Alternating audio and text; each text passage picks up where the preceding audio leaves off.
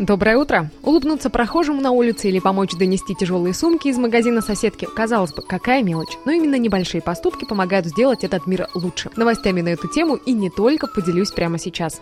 Спасла краснокнижную сову от стаи ворон жительница Тагила Надежда Демеева. Возвращаясь домой вместе с детьми, женщина увидела, как несколько ворон напали на серую неясыть. Пытаясь улететь от стаи, сова врезалась в жилой дом и упала на землю. Тут на выручку птицы и подоспела Надежда. Отогнала ворону и отвезла пернатую к ветеринару. Сейчас сова в порядке порядке и проходит лечение.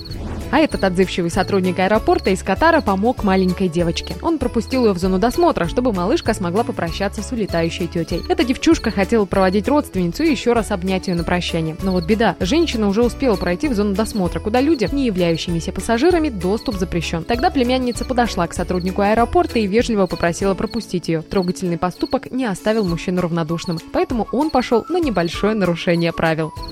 А эта пара из Индии, если уж и не сделала мир лучше, то точно посмотрела на проблему под другим углом. Молодожены из Индии добирались на собственную свадьбу в котле. Пара давно хотела сыграть свадьбу, но все никак не получалось. И вот в тот самый момент, когда они решились, в их городке случилось наводнение. Для того, чтобы добраться на свадьбу, лодки у них не было. Поэтому вдвоем в котле они и доплыли до места торжественной церемонии. После события невеста отметила, что о такой свадьбе даже не мечтала. Всем желаю отличного начала дня. И пусть вокруг вас будет как можно больше людей, которые готовы сделать этот мир лучше.